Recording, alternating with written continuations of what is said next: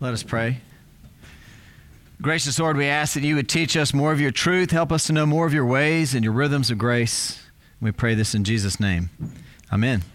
Please be seated. All of us are leaders at some level, and I'm going to unpack that in a few minutes. But I just want you to accept that for a second. And I want to ask you the question who is your leadership role model? And I want to suggest that the greatest leader who's walked the planet was Jesus. And, you know, oftentimes we look to Jesus in different ways. We look to him as a spiritual leader. We look to him as somebody who's going to teach us morals, who's going to teach us ultimate truths, or whatever else it is. But I want to suggest maybe we've never stopped to look at him and just say, how was he as a leader?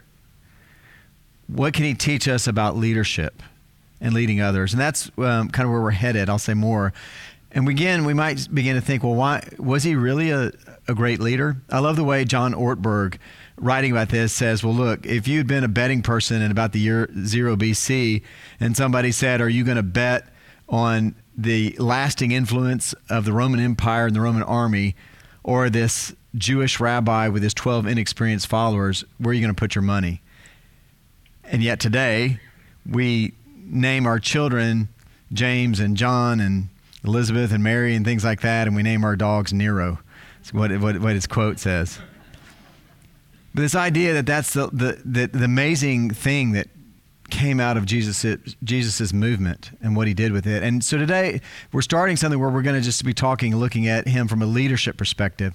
And I think it makes more sense when we start to think about what is leadership and how different people define leadership. But one of the common definitions of leadership that's out there, um, you'll begin to realize how broad the whole concept can be.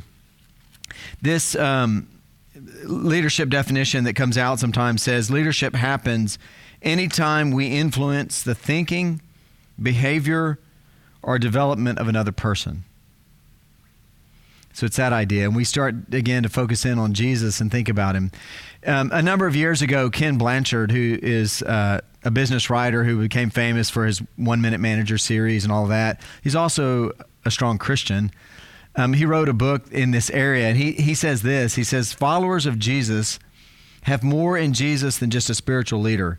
We have a practical model of effective leadership for all organizations, for all people, and for all situations. And, um, you know, it matters because we are called to be leaders. Our first reading today talks about how we're all called to be part of a royal priesthood. We're all engaged at some level influencing people and um, working into this role of leadership this way. And so it matters. So today we're starting this journey. It's going to be a four week sermon series where we're going to look at Jesus as a leader and look at different aspects of it. And it's going to have a little bit of a breather. I'm going to, we're going to do one, two, and three we're going to take a, a, breather for one week, do a lectionary sermon, and then we'll do a final sermon with what we're doing. And we're going to just, it's interesting to look at, there's been lots of books written on this about how Jesus is a fantastic example, if not the best example of leadership that there is. They oftentimes are lots of little vignettes looking at different things he encountered in the Gospels and, and what it says about leadership. We're going to do just four weeks and a number of principles from that. When we get to the end of it, if you think this would be interesting to do more, you can give us some feedback on a communication card, and we might look at a part two to this series down the road. So I'd invite you to engage it and think about how you can become a better leader and hold Jesus up maybe in a new place you haven't had him as an example of leadership. So today we're going to go back and look at some. Uh, I want to say maybe the three most core principles that there are, perhaps, in leadership. And um, I'm going to look at these three things as what I'm calling leadership clarity. It's something we're just going to start with these three really basic things. And what I want to do with this is I'd like to kind of introduce what the principles are and then eventually bring you into showing you how Jesus modeled them. So when you start saying, okay, where's the scripture on that? I'll get to it. Right, just be with me. Be with me for a second. And the three things we're going to do on this is looking at leadership clarity is being clear about who you are, what you're trying to accomplish, and how you're motivated. Those are the three places that I'm going to go today and looking at how Jesus models those for us and how important they are in leadership. And this first one is to be clear about ident- our identity and who we are as a fundamental aspect of being a leader. I think it's um, interesting to look at different things that people have written about this, but one of the um, most prolific writers on just leadership at large. Um, a guy who died about seven years ago, Warren Bennis, who was a professor at USC. He headed up their Leadership Institute. Um, he wrote almost 30 books on leadership. He talks about the kind of things we're talking about today is being self awareness, of learning a leader has to be really clear on who they are and also clear about their strengths and their weaknesses.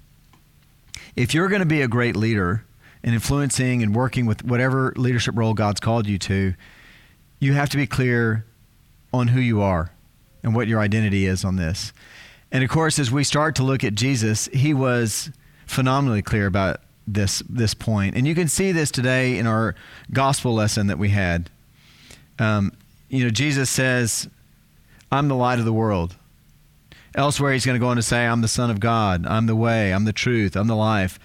I'm the bread of life. There's like, if you go read the New Testament, there's like 18 different I am statements where Jesus says, This is who I am. This is who I am. And he nails it out. And, you know, it's, it's maybe a whole other sermon to talk about how he doesn't say those things until he's gone through the desert and had his trials and his temptations there. But he's very clear on this is he's not looking to other people to tell him who he is, to find his direction on this.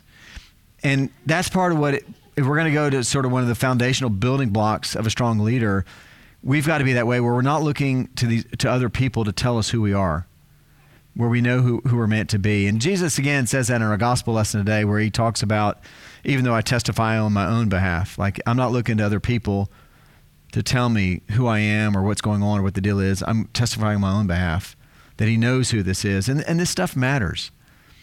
Many years ago, I was on a committee that was uh, selecting a, a, leader of a big organization.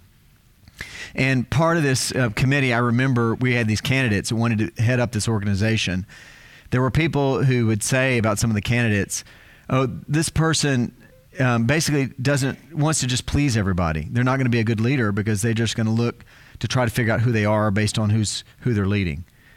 And that's part of what we're saying in this because if you don't know who you are, you don't know who God's made you to be, and you haven't really gone really clear on that, you're open to being manipulated. You're opening you're open to being molded by other people. You know, you can be molded by all kinds of people, your colleagues, your boss, your spouse, your um, boyfriend, girl, all these different, all these, your parents for sure. I mean, there are people in this room for sure who are still trying to live up to the expectation of their parents without living in fully to who just who God's meant them to be, their own self. And part of this, I think, being clear about this and being a strong leader is getting to a place where you're at peace and happy and know who God's called you to be, and that's who you're out to live. And it's not anything else. And we talked about this last summer when we did our sermon series on the Ten Commandments. We got to talking about not coveting, but this is a reminder to us too about not comparing because you're meant to be who you're meant to be. And when you compare, it can take you in all kinds of bad directions because if somebody's better at you at whatever it is, then it kind of beats you down a little bit. And if you're better than them on that particular plane, then it opens up this place of pride. We're all unique. God's made us that way. It's one of the beautiful things about how He's made us. Everybody's unique. I think everybody has a particular call. I mean, this is true from top to bottom. It's it's true, you know. Also, sometimes people will say, "What what about identical twins?" Well, I got that covered because I think y'all know I'm an identical twin. I know something about twins. My identical twin has identical twins, and I've got fraternal twins. So I know something about twins. Twins are not identical, you know, are not are all unique also, right? You know, people are surprised when they learn that with my twin, I'm the evil twin in this combination. And if you don't believe me, I'll just tell you last weekend, um, after the Christmas Eve service, I drove down to, to my, our hometown, and so did my brother, my twin brother. And we were staying at the same hotel. And I got there about 20 minutes before him. And it, you know, it's a sleepy town. It's a late shift on Christmas Eve. I know they're not going to switch. So I told the lady, I said, Is there any chance you would help me with a little humor with my brother? My twin brother is coming in a bit.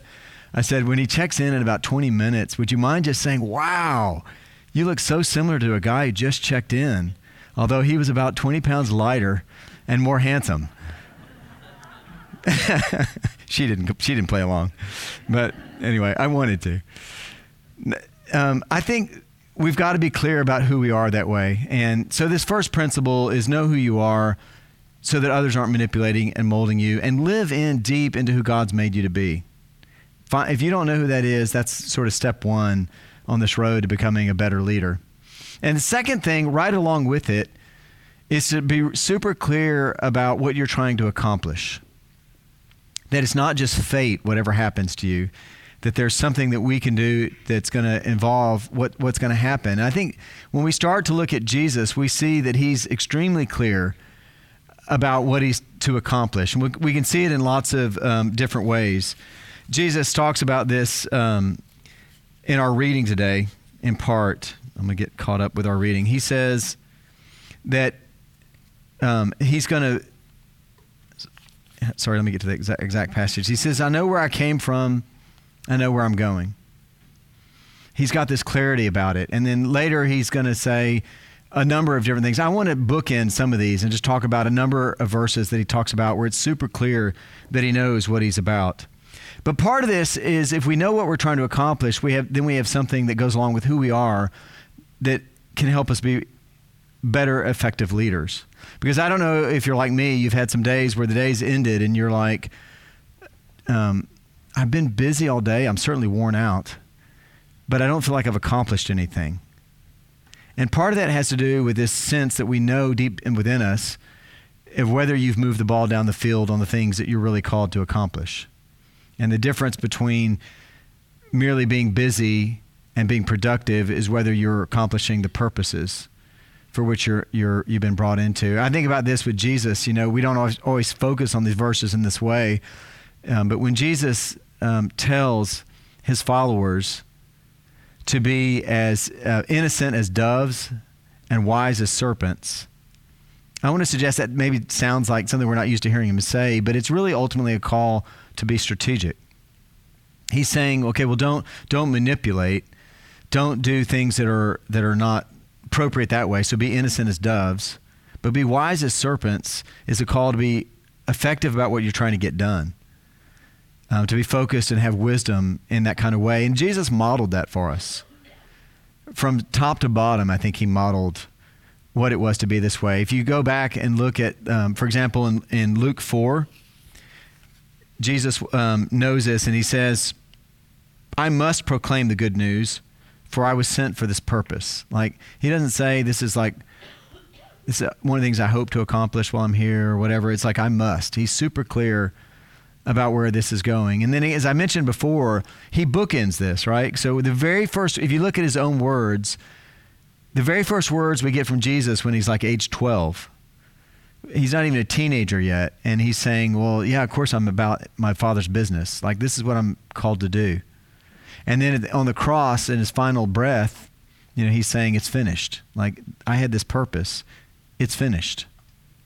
That's part of what we are. We're called to know we're called to be clear about who we are. But we're also called to be clear about what we're trying to accomplish. And these are things I think as we lean into an openness to the Spirit and what God's doing, we become more and more clear about what God's calling each of us to do, ultimately, that involves kingdom work. Well, the final thing um, in this thing I want to talk about today is our motivation, because I think it matters at least as much as these first two that we've talked about. And sometimes people will say this the way you look at motivation around your leadership is who are you trying to please, is a way to think about it. That's what's motivating you. How, who are you trying to please in all of this? And it's such a fundamental leadership principle because if we're not careful with it, we'll be off trying to please everybody or all kinds of people because we're not we're not clear. This kind of goes back to that place, and it's something you're simply not able to do. I think within tribalism U.S. that we have today, maybe we know this more than other generations, but if you go over to Group A and you try to make them happy, Group B over here is getting super upset, and you come back over to Group B and try to make them happy, and then Group A is getting super upset, and it's really hard to please everyone. It's in fact it's impossible. In fact, I'll go further God's not even able to do it, right? I think about this during football season. She's not here today, but we have a parishioner who very frequently wears a Packer um, uniform to church. And on if it ever comes up that the Cowboys are playing the Packer, I'm very aware thinking there's probably people in this room who are saying, Lord, let the Cowboys win. And I certainly know she would be praying, let the Packers win. And God's not going to be able to answer both of those. So God's not even able to do it. So we're fools if we think we can do it. If you think you can please everybody, that's crazy.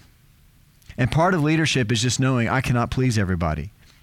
And this becomes clear when you focus in on sort of the opportunity cost of things. You know, if you accept this job, you're going to disappoint the people you turn down, and vice versa, all these kinds of things. Every opportunity cost makes it that way. And, and it certainly comes up lots in ministry. I mean, the, the clergy get this all the time, but we live in a world where Jesus said, You're always going to have the poor. There are more needs out there than we will ever be able to meet. And we have people come to us and says, "Oh, well, you, are the church. You ought to be doing this, and you ought to be doing that." And it's like you, you're not able to do it all. So you pray about it, and you say, well, "We feel called to do these ones," and then these people are upset. That's the way it is. I mean, we've all got to keep leaning into our call and our purpose. And um, I love the way the religious leader Jackie Pullinger, who worked in Hong Kong with drug addicts and prostitutes and all this. She had this saying that I used to, I really love. I still love it. I'm going to modify it in a minute. But she used to say, part of the problem with the church today is that we have lots and lots of Christians who have hard hearts and soft feet. And she said we, that needs to be the other way around. We need to have soft hearts and hard feet to go into all these hard, these difficult situations. I think another corollary of this is we need to have soft hearts and thick skin because it's just part of it. There's always going to be people who are unhappy with us. Um, you know, there's there's a sermon I'll preach where I'll get an angry email and somebody who says, "Wow, it's like you did that sermon for me." I mean, that's just every day. That's just part of that's just part of leadership. That's just part of it. And I think we look at the example of Jesus. We'll see somebody who was super focused on pleasing one person, God the Father. He, he's tuning everything else out, and he's about just pleasing um, God the Father. Let me give you an example of that as we look at his example from um, John 5. He says, I only try to please the one who sent me. That's part of it. Or I, I think that's something we have to take on board deep. For more than a decade, I've said that I've got my own definition of what I think success in life is. It is a life well lived for and with God. And when we talk about this, when we talk about living it for God, we're talking about focusing in on realizing this audience of one. That we're trying to ultimately bring glory to God and to please God. And again, there are lots of distractions. Life can be a little bit like showing up in a state in a competitive stadium where there's people cheering and jeering, and both can dis- distract us if we're not clear on this. We can get sidetracked by wanting compliments or we certainly can get um, sidetracked by people jeering at us. And we've got to learn to just ignore that and be clear with what God's calling us to accomplish. I read a story not long back about uh, a pastor who had an audience with Billy Graham a number of years ago. And one of the questions that he asked Billy Graham was, You're bound to get lots of criticism.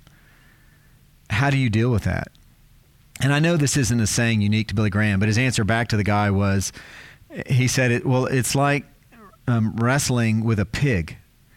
You're both going to get muddy but only one of you is going to be happy. Ignore it. Don't go there. Just just don't even don't even go to that place. It's part of, of how we have to learn to ignore these things. And along with that you know god's made us who we are. We're, we're not even really getting legalistic about this because we're not trying to please god to earn his love. We already have his love and there is nothing you're going to do tomorrow or today that's going to change it, good or bad, that's going to change how much He loves you. That's part of the beauty of coming to terms with how we're loved unconditionally. And the more we get all these things on board, the the greater leaders that we're going to be that will be. If we can get these three things um, taken down into our core, if we get into this leadership clarity of understanding and knowing who we are in God, unique, made the way He made you, strengths the way He, he gave you the strengths, and living into that place and into that call. And then learning what God's call on your life is and understanding what it is that you're meant to accomplish, what God is bringing you to. And then understanding finally that there, there is an audience of one. That the greatest thing we can do in all of life is give glory to God and seek to please Him when we get our head around those things, we'll be better leaders at whatever God's called us to do your work, your job, your family, whatever it is that you're raising kids, whatever it is, all those different things, we'll be better leaders. And that's our prayer. Let's pray. Gracious Lord, we thank you that you love us unconditionally and that you call us on a journey with you. You call us to be a royal priesthood, um, to be leaders in various facets of life. Lord, we pray that you would help us day by day to take on bo- more of Jesus' teachings, not only about truth and love and, and the spiritual life, but in practical things about even how we lead. We pray this in his name. Amen.